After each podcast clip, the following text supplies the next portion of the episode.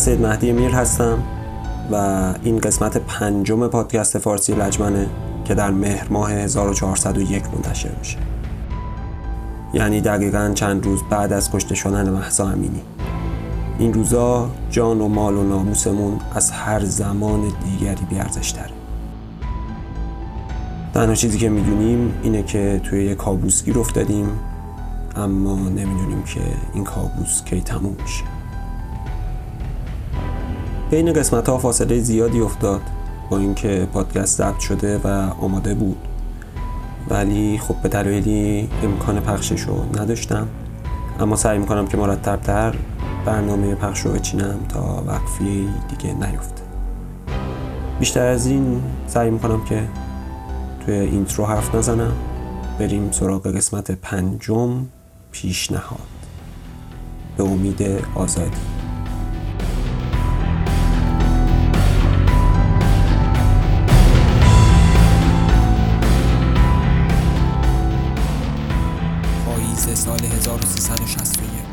ستاد منطقه یک تهران.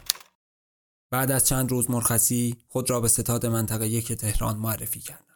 ستاد منطقه یک متعلق به شهر قم بود و به دلیل نداشتن جای مناسب در پادگان امام حسن شهر تهران مستقر شده بودند و استانهای عراق و زنجان و سمنان هم زیر مجموعه آنها محسوب می‌شد و یک لشکر هم داشت به نام لشکر 17 علی ابن ابی طالب. من در مخابرات منطقه یک سمت جانشین مخابرات را داشتم و روزهای پرتلاطمی را پشت سر گذاشتم و حوادثی را تجربه کردم تا روزی که گفتند یک ساختمان در شهر قم خریداری شده و به زودی به شهر قم اسباب کشی خواهید کرد. روز موعود فرا رسید و در عرض یک روز با کامیون هایی که به ما داده بودند تمامی وسایل را جمع و به سمت قم حرکت کردیم و زادگاه خود را ترک کرد. ساختمان چهار طبقه بود با تعدادی اتاق در هر طبقه. مخابرات پنج اتاق را در طبقه همکف داشت که به منظور دفتر و بخش باسیم و تعمیرات مخابرات و سه اتاق در طبقه دوم داشت که به منظور بخش بیسیم از آنها استفاده می‌شد. چند بیسیم یک کیلوواتی و 300 واتی و یک دستگاه تلکس و یک دستگاه فاکسیمایل داشتیم که در زمان خودش از تکنولوژی قابل قبولی برخوردار بود. آن زمان من مسئول بخش بیسیم بودم. و در حین حال باید به استانهای زیر مجموعه هم سرکشی می کردم که معمولا در این معمولیت ها سید جواد که بخش تدارکات را به عهده داشت مرا همراهی می کرد و تا رسیدن به مقصد کلی شوخی و بزلگویی هم می کردیم و هر سفر معمولا دو سه روز طول می کشید مخصوصا وقتی که به طرف استانهای زنجان و سمنان حرکت می کردیم کلا روزهای پر تلاطم و پرکاری داشتم و روزی را سراغ ندارم که به بتالت گذرانده باشم. در حین حال باید لشکر 17 را نیز که زیر مجموعه منطقه یک بود پشتیبانی فنی می کردم که بخش مربوط به بیسیم متعلق به من بود متذکر می شوم که کلا مجموعه یک دست و بدون دقدقه بود و تمامی بچه ها بدون تنش در کنار هم کار می کردند. در آن جمع فقط من از تهران بودم و بقیه از اهالی قم بودند و من معمولا یا به صورت هفتگی یا ماهیانه سری به زادگاهم می زدم و پدر و مادر و بستگانم را می دیدم. یک سرویس رفت و برگشت به تهران گذاشته بودند که بچه های اهل تهران را که در سایر قسمت ها مشغول به کار بودند در هر روز به تهران می برد و می آورد و من بعضی از مواقع از این سرویس استفاده می کردم که در روزهای زمستان مجبور بودم برای اینکه به سرویس برسم نماز صبح را در میدان هور روی مقوایی که پیدا می کردم و یا روی زمین سرد پیاده رو به جای آورم در حالی که سگها نیز از کنارم عبور می مینیبوس بنزی را برای این منظور در نظر گرفته بودند که به شدت سرد بود و من برای جبران بیخوابی سعی می کردم بخوابم که به علت سردی مینیبوس موفق به این کار نمی شدم. در یکی از این سفرها راننده به دلیل خواب به شدت با گاردریل وسط اتوبان تصادف کرد که به لطف خدا از خواب بیدار شد و توانست ماشین را کنترل کند. معمولا در آن ساعت از صبح اتوبان تهران قم خلوت بود و الا معلوم نبود چه فاجعه ای را به دنبال داشت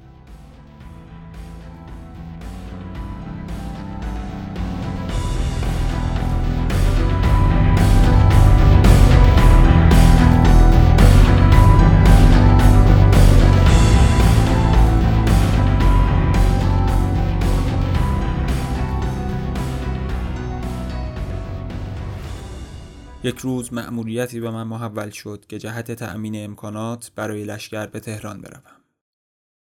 حدود ظهر به قم رسیدم و فردای آن روز قرار شد که خودم آن بار را به لشکر برسانم. در آن جمع جز به افرادی بودم که رانندگی معقول و دست فرمان درستی داشتم. و راه پرخطر قم به احواز هم می که توسط یک راننده پرتجربه انجام شود. یادم هست که در این سفر مسئول مخابرات سمنان مرحوم شیر علی که قرار بود برای مأموریت به لشکر اعزام شود به قم آمده بود تا از آنجا به لشکر برود و این مأموریت همزمان شد با رفتن من به لشکر. قرار بود صبح فردا به سمت جنوب حرکت کنیم. ساعت نه صبح حرکت کردیم. در حالی که بار زیادی را حمل می کردم و زمانی که در ماشین های تویوتا بار زیاد می زدیم جلوی ماشین بالا می آمد و این رانندگی را مشکل می کرد چون فرمان دادن مشکل می شد شیرالی رانندگی بلد نبود و باعث شد که تمام طول سفر خودم پشت فرمان باشم. راه پرپیچ و خمی داشت. با دره های عمیق که رودخانه بزرگی در آن جریان داشت. عبور با آن بار سنگین واقعا خسته کننده بود. بعد از عبور از جاده پرپیچ و خم خرم آباد بالاخره به دزفول و اندیشمک رسیدیم. از این به بعد جاده کفی می‌شد. ساعت حدود دوازده شب بود که دزفول را رد کردیم. واقعا خسته شده بودم و حالت خواب آلودگی داشتم. خوشبختانه شیرالی بیدار بود. اگر رانندگی بلد نبود لاقل خواب هم نبود. در پیچ و خم جاده با دیدن تابلوهای راهنمایی مرتب به من می‌گفت این جاده شیب دارد. خطر سقوط در آب. خلاصه حواسش به من بود. آن زمان من یک جوان 21 ساله بودم. القصه حدود ساعت 11 شب دسفول را رد کردیم. ولی دیگر توانی برایم نمانده بود و خواب داشت بر من غلبه می‌کرد. از آن زمان ریش بلندی داشتم و همانطور که رانندگی می‌کردم به خواب رفتم که به ناگهان شیرالی ریش مرا کشید و از درد از خواب پریدم. و دیدم که به سمت چپ متمایل شدم که خوشبختانه به دلیل شرایط جنگی در آن ساعت ماشین های زیادی تردد نمی‌کردند و شیرالی با کشیدن ریش من از یک تصادف جلوگیری کرد. ساعت دوازده شب به اهواز رسیدیم و یک راست به مقر عقبه لشکر 17 که در بخشی از تأسیسات نبرد اهواز مستقر بودند وارد شدیم. مقر مخابرات دارای یک اتاق به عنوان اتاق بیسیم و استراحت و اتاقی به منظور انبار بود. برای وارد شدن به اتاق از سمت محوطه باز که محل سرسبز و بانشاتی بود که توسط بوته های گل کاغذی احاطه شده بود باید از پنجره وارد می شدیم که برای این منظور یک صندوق چوبی در زیر پنجره قرار داده بودند آن زمان من یک جفت پوتین تاف که کفش ملی آن را تولید می کرد به پا داشتم که جزو پوتین های خوب آن زمان محسوب می شد. پوتین ها را درآورده و از پنجره وارد اتاق شدیم. دو نفر پرسنل بیسیم بیدار بودند و گفتند شام خوردیم یا نه. که چون در بین راه نان و خربزه خورده بودیم و خستگی نیز غالب شده بود گفتم خواب بهتر است. پتویی به ما دادند که هم به عنوان زیرانداز و هم زیر سر از آن استفاده کردیم. در اثر خستگی خیلی زود به خواب رفتم. با صدای از آن صبح از خواب بیدار شدم و آماده نماز. بعد از اقامه نماز مدتی را نیز دراز کشیدم تا هوا روشن شود. بعد از صرف صبحانه برای رفتن به ستاد لشکر آماده شدیم. ضمن تشکر از بچه ها از پنجره خود را به بیرون رساندم. در کمال تعجب دیدم یک جفت از پوتینم نیست. بچه ها گفتند به دلیل اینکه چرم بوده سگ برده. تمام محبته را گشتم و بالاخره در زیر بوته های گل کاغذی آن را پیدا کردم. در حالی که بند پوتین را باز کرده بود و به دلیل محکم بودن جنس آن نتوانسته بود آن را بخورد آن را آب کشیدم و بعد از خداحافظی به سمت ستاد لشکر 17 حرکت کردیم تا ستاد لشکر حدود یک ساعت راه بود. نزدیک شادگان و در نزدیک شهرک انرژی اتمی که توسط فرانسویان ساخته شده بود استقرار داشتند. محوطه بزرگی بود و در قسمت های دیگر کانکس های تعبیه شده بود که تیپ های لشکر در آن قرار داشتند. برعکس نورد اهواز آنجا برهوت بود و خشک و بی‌آب و علف که در بعضی قسمت های آن تانکرهای آب را قرار داده بودند. مسئول آن وقت مخابرات ابو بسیر بود که از زنجان اعزام شده بود. فرد با دیسیپلینی بود. پس از مدتی خوش و بش کردن با بچه ها وسایلی را که بار وانت بود تحویل دادم. نمی‌دانستم چند ماه بعد خود من در لشکر صاحب مسئولیت خواهم شد. به هر حال شب را در آنجا ماندم تا فردا صبح به تنهایی به سمت قم حرکت کنم. برای چند روز مرخصی به تهران رفتم و چند روزی نزد والدینم ماندم. شبها برای خواندن نماز به مسجد محل می‌رفتم و شبهای تابستانی را در زادگاه هم طی می‌کردم. نمی‌دانستم در قم چه اتفاقی در حال وقوع است. پس از چند روز به قم برگشتم. در بد و ورود مشاهده کردم اوضاع عادی نیست. دو سه نفر مرا به گوشه بردند و توضیحاتی از اختلاف مسئول مخابرات برادر مصطفی برفی با برادر اسماعیل صادقی مسئول واحد عملیات خبر دادند. آن زمان مخابرات یکی از قسمت‌های واحد عملیات محسوب می‌شد. و آنها خبر دادند که قرار است تو را به عنوان مسئول مخابرات انتخاب کنند و تو برای حمایت از مصطفی این مسئولیت را قبول نکن و من به آنها این قول را دادم. مصطفی از دوستان بسیار خوب من بود و خودش در این رابطه نظری نداشت. در حال صحبت با مصطفی بودم که خبر دادند برادر صادقی با شما کار دارد و به دفتر او در طبقه بالا رفتم. بعد از سلام علیک سریح رفت سر اصل مطلب و من هم صریحا به پیشنهاد ایشان جواب منفی دادم. و گفتم چرا خود آقا مصطفی نباشند که ایشان گفت دیگر ادامه کار با ایشان مقدور نیست. گفتم افراد دیگری نیست هستند که ایشان گفت شما را انتخاب کردم. گفت مدتی فکر کن و اگر لازم است استخاره هم انجام بده. اجازه گرفتم و از دفتر بیرون آمدم به طبقه پایین رفتم. به آنها اطمینان دادم که این مسئولیت را قبول نکردم. اسماعیل صادقی فردای آن روز گفت چه تصمیمی گرفتی که من جواب منفی دادم. این داستان ادامه داشت. روزی که شنیدم فردی از مخابرات سپاه قوم قرار است به عنوان مسئول مخابرات منطقه یک معرفی شود می‌گفتند یکی از افراد تعمیرگاه مخابرات است و این فرد که بعدها دوستی عمیقی بین من و او برقرار شد کسی نبود چون بهمن باقری که اصالتا اهل آبادان بود و در بهبهه جنگ به اتفاق خانواده به قم مهاجرت کرده و در همین شهر ازدواج کرده و صاحب خانواده ای شده است. چند روز بعد مراسم معارفه برگزار شد و بهمن باقری معرفی شد. و او هم مرا به عنوان جانشین مخابرات منطقه یک معرفی کرد. و مصطفی نیز به تهران رفته تا به عنوان مسئول مخابرات غرب کشور در شهر کرمانشاه معرفی شود. با این حرکتی که من انجام دادم جای هیچ گونه ناراحتی و دلخوری برای کسی به وجود نیامد. در اولین مأموریت در سمت جدید قرار شد در همایش مخابرات که در تهران برگزار می‌شد شرکت کنم که من به اتفاق اسقر نوشابادی در این همایش سه روزه شرکت کردیم. در این سه روز با یک دستگاه پیکان سر راه دنبال اسقر می‌رفتم و به محل نمایشگاه می‌رفتیم. مأموریت هایی که در تهران بود به نفع من بود زیرا باعث می‌شد بعد از مدت ها مادر و پدر و خواهران و برادران را هم ببینم. همایش برگزار شد و منشور و شرح وظایف مخابرات را که توسط مصطفی برفی نوشته و تهیه شده بود را خوانده و به تصویب فرمانده کل رساندند. مصطفی خط خوشی داشت و دست به قلم هم بود. کلا باهوش بود. حیف شد که نتوانست در قم کار کند. البته او ارتقای مقام گرفت و به عنوان مسئول مخابرات غرب کشور انتخاب شد. بعد از سه روز مجددا به قم برگشتم و گزارش همایش را به بهمن باقری دادم. بهمن پیشنهاد داد که چون من با استانهای زیر مجموعه منطقه یک آشنا هستم سفری را جهت آشنایی با مخابرات استانها به اتفاق انجام دهیم. و من نیز طبعا پذیرفتم. لازم به ذکر است در همان برخورد اول بهمن را شخص ویژه‌ای دیدم و مجذوب او شدم. شخص با تقوا و اهل توکلی بود و دائما در ذکر و یاد خدا. حکم مأموریت را از برادر صادقی گرفتیم. و با یک دستگاه تویوتا سفر خود را با استان زنجان شروع کردیم. معمولا در شهرستان ها عرف است که اگر مسئولی از مرکز می آید استقبال شایانی را به عمل می آورند. در زنجان هم همینطور بود. جلسه برگزار شد. مراسم معارفه انجام شد و از قسمت های مختلف مخابرات جهت آشنایی بهمن بازدید به عمل آمد. و مسئول مخابرات زنجان ابو بسیر بهمن باقری را در جریان کم و کیف امور قرار داد. وقت نهار بود که ما را به سالن غذاخوری راهنمایی کردند.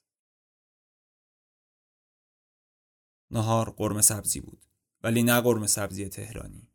قرمه سبزی با سبزیجات نیمه خورد شده بود. نمی‌دانم رسم تمام شهر این روش قرمه سبزی درست کردن بود یا فقط آنها اینطور درست می‌کردند.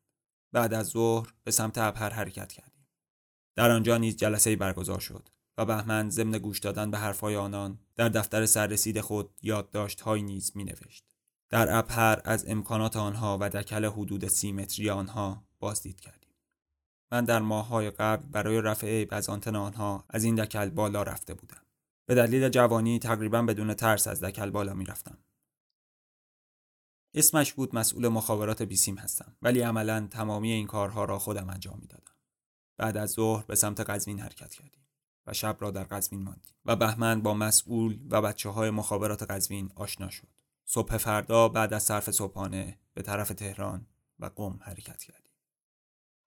چند ماهی از مسئولیت بهمن گذشته بود که یک روز برادر اسماعیل صادقی به بهمن پیشنهاد داد مرا به عنوان جانشین مخابرات لشکر 17 به جنوب بفرستند. بهمن با این پیشنهاد زیاد موافق نبود چون در همین چند ماه علاقه متقابل بین من و او ایجاد شده بود. و کارها نیز با سهولت علیرغم بعضی سنگ اندازی ها توسط عدهای انجام می‌شد. بالاخره بهمن نتوانست در مقابل این پیشنهاد اسماعیل که مسئولیت ستاد لشکر را نیز به عهده داشت مقاومت کند. ولی با این حال نظر مرا هم جویا شد و من نیز با این امر موافق بودم و نمی‌دانستم که با رفتن من به لشکر چند وقت بعد نیز بهمن به عنوان مسئول مخابرات یگان دریایی سپاه که بعدها نیروی دریایی نام گرفت انتخاب خواهد شد بالاخره حکم من صادر شد و قرار شد جانشین جواد قلعی که از مخابرات عراق بود و به عنوان مسئول مخابرات لشکر انتخاب شده بود به کمک او برم با قطار به سمت جنوب حرکت کردم و خود را به برادر اسماعیل صادقی معرفی کردم. مخابرات لشکر دارای دو بخش بیسیم و باسیم بود و تقریبا تعداد نیروهای آن شامل یک گردان دویست نفره می‌شد و در جاهای مختلف از جمله نورد اهواز و مقر تیپ ها در خط طلایی ارتباط بیسیم داشت که عمدتا توسط بیسیم های راکال انگلیسی که از عراق غنیمت گرفته شده بود تامین می‌شد.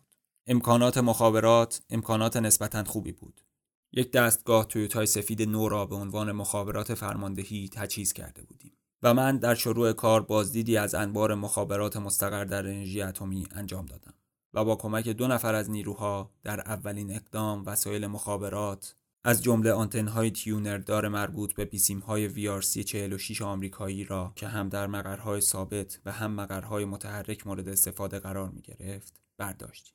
این tuner دار در ماشین و آنتنهای شاخه‌ای در روی دکل در مقرهای ثابت استفاده می شدند. این آنتنها دارای کیسه‌ای برزنتی بودند که برای حمل و نقل از آنها استفاده می شد. و آنتنهای tuner دار دارای موتور بود که با چرخش ولوم تغییر فرکانس داده و با صدای موتور تطبیق فرکانس انجام می شد. بیسیم های جان‌داری بود و تقریبا در آن زمان همتایی برای آنها وجود نداشت و حرف اول را در تماس های باند VHF می‌زد. در باند HF بیسیم های راکال از قابلیت خوبی برخوردار بودند. کلا ارتش عراق از لحاظ سیستم ارتباطی وضعیت خوبی نداشت و عمدتا از بلوک شرق استفاده می‌کرد. فقط در بخش اخلال در سیستم ارتباطی ایران خوب عمل می‌کرد و می توانست تمامی 920 فرکانس بیسیم های VHF ما را اصطلاحا جاروب کند و موجب اختلال در سیستم های ما می‌شد. بیسیم های عملیاتی آنها روسی و بدقلق بود و منبع تغذیه آنها باتری موتورسیکلت بود. بسیار سنگین به همین علت در عقب نشینی ها از این نوع بیسیم خیلی گیر ما میافتاد چون آنها مجبور می شدند آن را به زمین انداخته و جان خود را نجات دهند و فرار را برقرار ترجیح دهند جنگ نابرابری بود تقریبا تمامی کشورهای دنیا در یک طرف از عراق حمایت می کردند و هر گونه امکاناتی را در اختیار آنها قرار می دادند. و در یک طرف هم ما قرار داشتیم. سیستم پیشرفته دیگر آنها رادار رازیت فرانسوی بود. که تمامی تحرکات زمینی ما را با جزئیات در اختیار آنها قرار می‌داد و همچنین دوربین های دید در شب آنها که لیزری بود و در مقابل آن نباید قرار می گرفتی چون حتما دچار آسیب می شدی و دقیقا فاصله سوژه را به کیلومتر در اختیار شما قرار می‌داد. کلا دست آنها در استفاده از مهمات باز بود و در شبهای عملیات با استفاده از مهمات منور تمامی منطقه را مثل روز روشن می کردند. ولی این عمل برای ما مقدور نبود چون قیمت گرانی داشت و در بحبوحه تحریم امکان تهیه این گونه امکانات برای ما فراهم نبود. منورهایی که دارای چتر بود و چترهای زیبایی هم داشت در بین رزمندگان علاقمندانی داشت و شعر معروف بسیجی به دنبال چتر منور از همانجا نشد می گرفت. و البته بعضی مواقع نیز جان خود را از دست دادند لباسهای عراقی نیز دارای علاقمندانی بود و جزء غنایم محسوب می‌شد کل ماکاروف روسی از جمله غنایم جنگی بود که عمدتا کسی که زودتر به جنازه افسران عراقی می رسید ماکاروف او را صاحب شده بود و غلاف خالی بدون اسلحه را می دیدید. عراق عموما در عقب نشینی ها اقدام به مینگذاری می کرد که تشکیل شده بود از مینهای والمرا که قدرت کشندگی زیادی داشت و دارای شاخک هایی بود که به برخورد نفر به آنها به دلیل حالت جهندگی از زمین کنده می شد و در ارتفاع حدود 50 سانتی به شکم نفر برخورد کرده و باعث کشته شدن یا مجروحیت شدید او می شد. مین دیگری که استفاده می شد مین گوجهی بود که کشنده نبود و فقط مجروح می کرد و نفر را از حرکت باز می داشت. هر دو مین ساخت کشور ایتالیا بود. در زمان حملات هوایی که توسط نیروی هوایی عراق انجام می شد از انواع هواپیماها استفاده می کردند که معمولا با میگ روسی بود یا میراژ فرانسوی که به دلیل باز بودن دستشان در استفاده از امکانات به صورت اسکادران یا گردان هوایی که متشکل از 12 یا 24 هواپیما بود انجام می شد. قدرت آتش پدافند ضد هوایی ایران که از توپ 23 میلیمتری دلول و توپ چهارلول شیلیکای روسی و همچنین توپ دلول اورلیکن و موشک های هدایت شونده های آمریکایی تشکیل شده بود در مقابل حملات هوایی عراق از قابلیت خوبی برخوردار بود.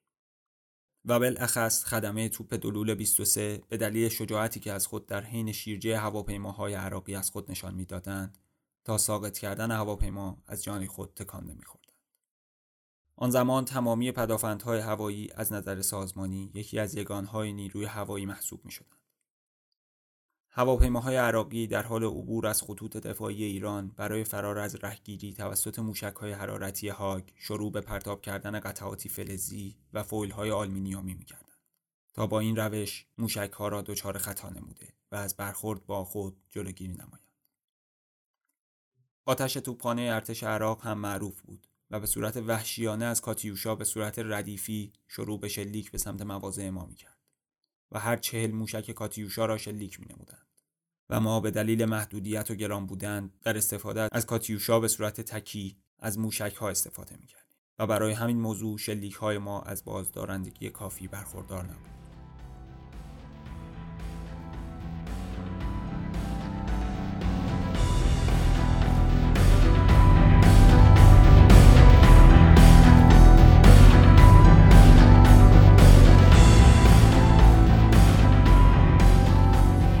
خیلی ممنون که این قسمت رو هم شنیدین.